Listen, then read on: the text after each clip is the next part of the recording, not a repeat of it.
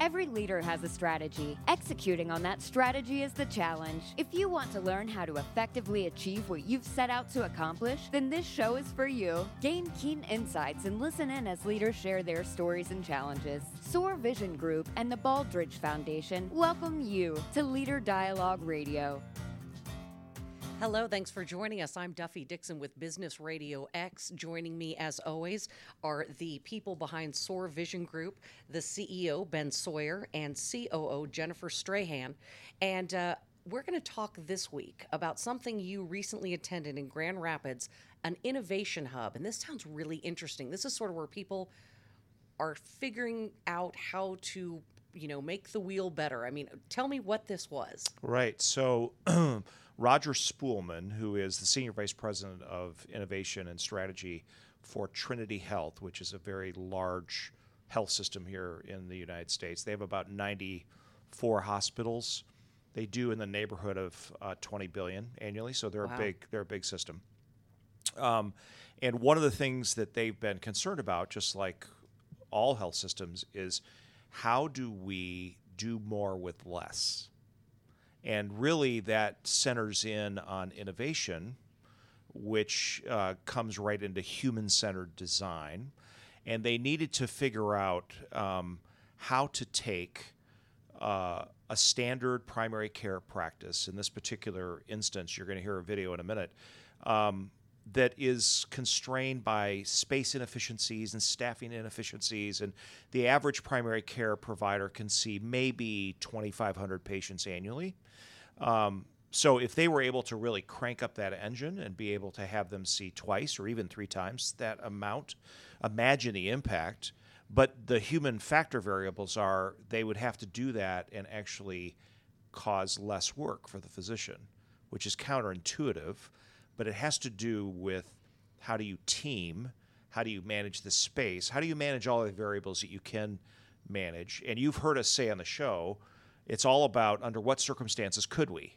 So that's kind of how this works. You you and we'll talk about that that process, but what the listeners will hear is a video of this innovation hub describing what they did and then Jennifer and I will take that apart and talk about the significance of innovation, not just in healthcare, but in any industry. Okay, let's go ahead and listen.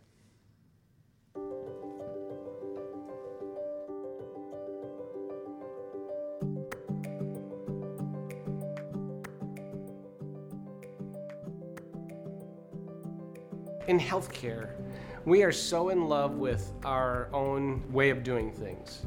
And innovation is what is driving other businesses, and we are so far behind. We kind of had some set rules, and everyone was a follower. You know, those are the rules, this is what we're going to do. We didn't have the technology that allowed us to be transparent with our patients and engage them maximally. We had super tall barriers and cubicles between the staff, and it was really kind of hard to communicate with each other. The culture has to change in, in healthcare because in the past, we've been so top down in terms of introducing new ideas and new methods. Innovation really takes us into a whole new area and it allows us to try new things. When you think about transforming healthcare, there's lots of opportunities and methodologies and approaches to do that. But at the end of the day, what makes healthcare healthcare is the human being. When I think of human centered design, I think of approaching healthcare from the perspective of the individual. This is very different from the way healthcare has been approached before, has, has approached problems. In fact, as I understand it, the business of healthcare started with not what can we cure or what can we fix, but what can we treat. Human centered design and innovation takes healthcare to a whole different level because it says you want to be healthier, you want to be in control of your healthcare. How can we help you do that? I see the Baldrige strategic execution methodology really connecting to human centered design because they're both disciplined and they're both focused on results. So, going through the design process, it uh, really was a fun experience. It was great having all the team members involved, having real patients come in. It was really exciting to just have a room filled with so many people passionate about the same thing. We prototype for innovative primary care in a couple different ways. Um, we actually have a third floor of our innovation hub in downtown Grand Rapids, which is 5,000 square feet of prototyping space. And it's really cool because we're actually able to lay out the practice in parts and pieces and kind of have people come and walk through, clinicians and physicians from all over um, the US, and give us their feedback. Three years ago, we had the opportunity to create this innovation hub and to put a stake in the ground and to say, from this point on, we are going to be an organization that thinks differently about problems. We've taken a space that was a 130 year old building, an industrial space, wide open, and we've transformed it into uh, the primary care office of the future. So, the theme for IPC for transforming aesthetics was really having a space that didn't look and feel clinical, really designed to be more of a healing space. The biggest change I've experienced as a provider at IPC is that uh, I can share my experiences with my patients um, and be more free to, to deal with them as humans. Well, our team culture has changed since we opened the practice just by having a new environment where our team room we can see everybody we have um, lighting in place where we can acknowledge who's behind, who's on time, how can I help somebody else on my team. It's a very open dialogue, so we don't have to always instant message or email to wait for responses, which could be maybe a day later. Um, sometimes that can affect patient care. Now it's as simple as they turn their chair around, and if they see me sitting there, they can ask me a question. I mean, we're all in the same space, we're kind of all in it together. Everybody is involved in decision making, um, from the front, you know, desk people to the medical assistants to the nurses. We have uh, our visual imagery and visual management set up that they can keep track of things on a daily basis, an hourly basis, and see how each team member works. We'll draw your blood right in the room, do all your vitals in the room, so you don't have to travel or go out of your way. We can run all your lab results here, so if you do you want to know something pretty fast, we probably can get those results to you, so you don't have to go home and worry about that. Uh, the patients have reacted in just a fabulous way. They, uh, I don't think there's a, a component that they don't like, from the exam chairs, the layout of the exam room, the imagery on the walls, transparent notes, the ability to have their labs drawn, and the results uh, given to them at the same time as their visit. So the respite spaces are really important because, you know, one of the problems we were really trying to solve was physician, um, clinician, and team burnout. Occasionally, people say, "How can our organization get started uh, in innovation and changing our culture?" And and first of all, you have to assess your culture, and then start small. Bring in some speakers that can encourage you to think differently, and set up a small area where it's sort of an innovation zone. It's a safe zone. It's a place for people to to do to try experiments, and uh, there are no consequences to failing. Talk about what is it that our patients need that we're not able to give to them right now. We've created a new culture which is really engaged around a common purpose of having people centered care. When you walk in, you feel something different, people act different. So, the inspiration that the Innovative Primary Care has brought to myself and my team is that healthcare can be fun to deliver, it can be engaging with the patients, we can see better outcomes, um, and we can help our colleagues uh, both within our community, but you know, I think in primary care in general across the country. As a leader, if you want to have a culture of innovation in your organization, you cannot delegate this. You're going to have to lead the way. You're going to have to be the champion for innovation in your culture, in your organization. You're going to have to lead. That was so interesting because with the visual, we're going to include a link so people can watch this video.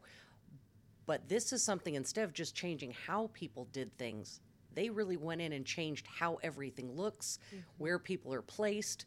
What was your reaction to this? I mean, you saw it firsthand. Yeah. So when we went up there, I mean, it, it's so impressive. First of all, the office is very welcoming, um, very airy. When you go into the team room, there's not the clutter of desks and walls where they can't see each other. They can all see each other. They have a light cue system, so you can quickly look to see if a team is behind, if they're either amber or red. The other teams can jump in and help them. Um, everything in every room is exactly the same, and it's all designed for maximizing the patient experience. They have rooms for staff to be able to take a break. Um, Jennifer, what were some of your impressions? Yeah, so I think one of the most interesting things to me is that when we think about innovation, we often forget about how the structural components hinder innovation or support innovation. And when I say structural, I think there's that's twofold. It's both operational as well as physical.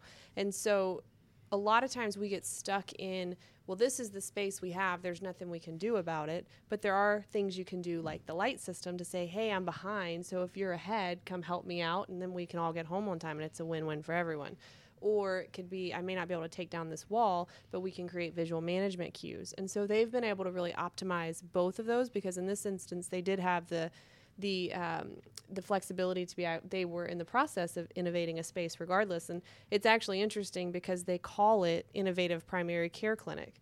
So it's literally a part of their name and what they do. I think I think what I was impressed by, and and since you saw it, you may be able to explain this better. But the idea that, and and let's all think when we go to the primary care doctor, a lot of times, I actually have an appointment coming up, so you, you go in and and you know they want blood work, and sometimes they want other tests run, and usually that means go get it done somewhere else come back we'll get the results then we'll re-meet i mean there's it's not always immediate that sounds like they can do a lot of that or all of that in this one setting Right. Yeah. They- so, so let me explain, uh, and go ahead and comment though first, Jennifer. Well, I was just going to say that they actually they integrated the lab into the practice so that if you come in, you don't have to wait on results for the majority of anything as long as they can actually run the test that quickly so that you have results before you go home. wow So, for the audience and for you all, it, it's it's good to sort of back up and explain how they got here. right So, first of all, innovation in any established industry is difficult because budgets rule and innovation is messy work. And you don't know what the outcome is going to be. I mean, imagine if someone was managing Alexander Graham Bell that way and said, hey, you get three tries yeah and then you're done, right? Uh, Like, well we'd be sitting in the dark right now exactly. or no we wouldn't have phones i'm sorry So, confusing my so innovation is very much a part of the American culture and actually the worldwide culture of business, but it's not particularly well protected. So there's a there's a quote that says success is on the far side of failure. And what that means is you have to try stuff out. And so in healthcare, you have to be able to create innovation zones that basically provide safety to try stuff out. So so Mercy Health figured out how to do this and they decided to innovate with other organizations. So they they went into one big building together and within that building is Steelcase and Herman Miller and Amway and uh, Wolverine Worldwide and some other companies. And it's all these designers that are in the same place. And the space is designed so that they essentially have uh, controlled collisions uh, within the building to be able to say, hey, what are you working on? Well, this is what I'm working on. And there's all this kind of interactive stuff. They have space to be able to design. So they created a zone, right? They created an innovation zone. Then they can do something really unique, which is if we're trying to solve a problem, in this case for a patient, what is that patient really looking for? So they started to do in human centered design uh, user profiles. And Jennifer, maybe you could take it from there and kind of explain to the, the listening audience sort of where they went with this. Right. So what what's interesting is again it's across any industry, right? So starting out, we say just to pick on healthcare, we are patient centered all the time. But if you walk into your physician clinic or you walk into the hospital and you ask someone, "Hey, do you feel like we center everything around you?" You probably wouldn't get the response that we would want someone to say. Right. Right. And in business, we get stuck in that trap a bit too. And so this is again across any industry where it comes back to not only looking at your your patient, your customer, whoever your end user of your product or service is, but your employee and all of your team members who come together. So if you notice, they talked about two different components they really tried to integrate into this this specific design for the clinic and that was they wanted a healing space and they wanted a team space. And so that means that they had to look at those user profiles for both components around their team members, the people who were in and out and interacting with that clinic, which also incorporates the community at large, not just the actual patients coming in, but those in individuals such as the lab, right? How do you integrate things that are a part of the patient's care outside of just what happens typically in our four walls? Right. And so thinking about what makes sense to you, what do you really want? And that's where, if you guys recall from one of our very early shows, we talked about the Kano analysis and Kano model, where you start to say, based on each of those users or each of those individual stakeholders involved in that process, hey, what are the basic expectations that you, if you don't get this, you're not going to come to us? What are those things that really separate us from others, those performance needs? And hey, what are those things you don't even think you want, but they're a delighter when you get them? And then I would actually add the one thing we miss the most often and is really a, a black hole are indifferences. Where are we spending time and money on efforts that they frankly don't care about? So those are the components that you start to think about. And then you have to come back and say, now we've got the voice, so to speak, of each of these stakeholders. How do we balance all of those together to be able to deliver what will actually make the most sense for our, our patient or our customer? So, what's interesting with innovation is you can only innovate if you're asking questions. Right. So that's what Jennifer was just talking about. So, and once you start asking questions, you'll be surprised what you find out. Like one of the things they found out is it really made a difference to people that there was a number one restroom and a number two restroom. Really? yeah, because people would leave the area. Like employees would leave the area because they're they have to go number two and they don't want to do it in a confined space. Who knew Who to knew? ask the question? Who knew that? Now, now, now, I want that everywhere I go. Do you see? What, do you see what I mean? I mean, the, the but point that, but they were asking questions, and that came uh, up. that just came up, and and you you think, well, that's a delighter. Yeah, actually, if people feel really comfortable and they can just quickly and efficiently take care of business and get back to business, it's a good thing, right? So That's a new slogan I- for a business. I- no pun intended. okay, Jennifer is losing it over here. so so my point is in giving that example is no stone was left unturned so that what they did is user profiles for the patients where they created you know this is a patient they had them come through they created a pseudo um, uh, location within their building Right. um, they had staff uh, also that they that they were test you know that they came through and said so what works for you? What doesn't work for you? And basically what they were they were asking themselves is how can we take these people up to the full extent of their license? Like how can a medical assistant function at the highest level or an LPN or a nurse or or a mid-level like nurse practitioner or physician assistant? And how do we create this environment for them to maximize their performance, maximize the patient experience, all that sort of thing. And it seemed like uh, I loved the interviews with the people who, and they said things that I think you hear in every business. One of the things was, we feel we feel like we can't communicate because we have high walls and we're in little cubicles. Um, you know, they said we would like to be able to communicate. We would like a spot where we can go discuss things and we feel safe to ask questions. I mean, those not that safe space, uh, but I thought these were things that in all businesses, employees, and you could tell by the way they were talking that that helped them do their jobs better. right. that's actually part of the structure, right? So I was just mentioning that structure actually, again, it either drives innovation or it restrains innovation. And so we don't think about it, but cubicles and walls, it creates a natural barrier. And sometimes we just don't want to talk to people. So when you take that away and it forces you to have to talk to people and to have to be able to connect, that doesn't mean you don't need quiet time to just get thinking done. Uh, but figuring out again what's the function of the space and then how do you account for that in the design around it as opposed to taking the walls we have and then trying to create a function around it. Is healthcare considered collaborative? I mean, f- for the people working in healthcare, working in a primary care physician's office, is that something that We say so. There's opportunity, right? And I think some of the, the high performing organizations, they really have figured out that collaborative care. Uh, the trick is just like in any industry, industry to miss where it doesn't become a, cl- a buzzword, but it actually becomes a true way of performance and how we do what we do. Yeah, so let me take that apart a little bit. So the attitude of healthcare workers generally is collaborative. Definitely. It doesn't mean that the environment allows them to be maximally collaborative, right? Okay, There right. is a big difference. And so, I, just to connect the audience back to th- other things we've talked about before, we had talked about leadership, and you remember the four P's. So, the first P was are we aligned on priorities? The second P is are we aligned on people? Meaning, have we created clarity of roles and things that they need to do to be make sure they can maximally succeed. The third P is process. Are there inefficiencies and or waste and or whatever that are blocking them from being successful? And the fourth P is place. So when we walk into a hospital, and this this is a true story, and you see a case manager sitting next to another one, they each have approximately a 16 inch desk. They're on the backside of a a clinical documentation area.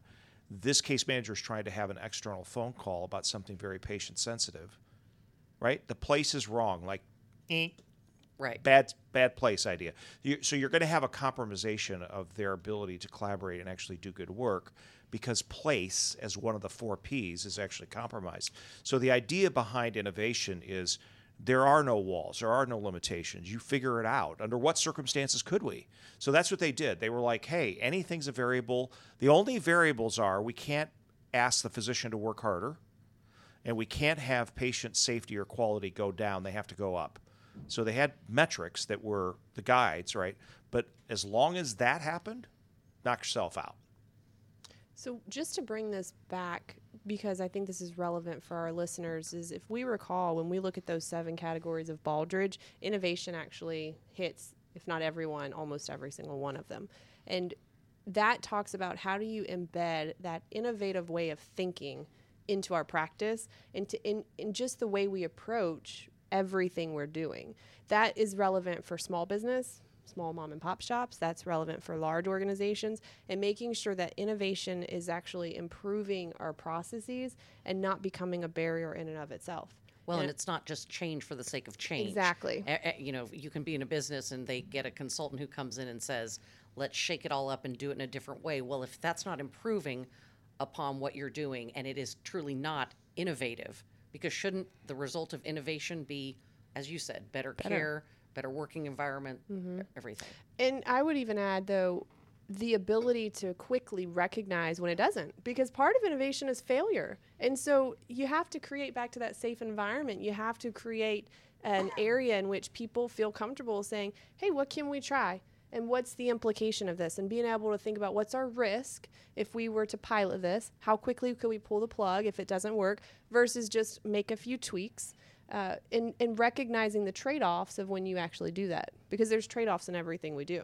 So, as Roger Spoelman said in the video, and I encourage the listeners to watch that, is you have to create a safe in innovation zone. And basically, what he did when they created this is they went to the operators within their health system and said, "You now have a new place to work.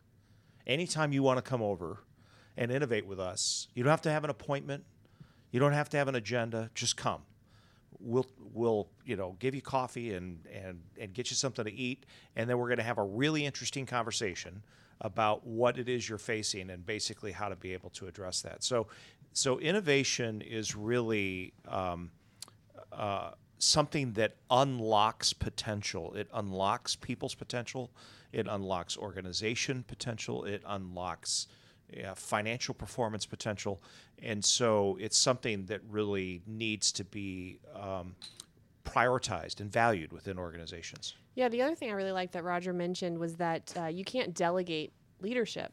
Right. And so, in the midst of that, he talked about how traditionally a lot of innovation tends to be top down ideas that tend to be introduced to the front line. Instead, there has to be that leadership level to say, hey, we trust you to innovate. We will empower you to innovate and we will let you fall and or fix things as things come up. Yeah, that's a really important point. Um, innovation is probably one of the most empowering things we can do for people because by its very nature it's not structured non-standard and so what you're doing is you're giving people the opportunity to go figure it out go take the best that you have your insight your knowledge your energy and figure out a better way to do things and Um, it, and it's a very empowering, freeing sort of approach. Exactly. And what is the best way to start to innovate our team members and our colleagues by saying, hey, make your life better? It'll make everybody's life better, as long as it's actually making everybody's better and you're not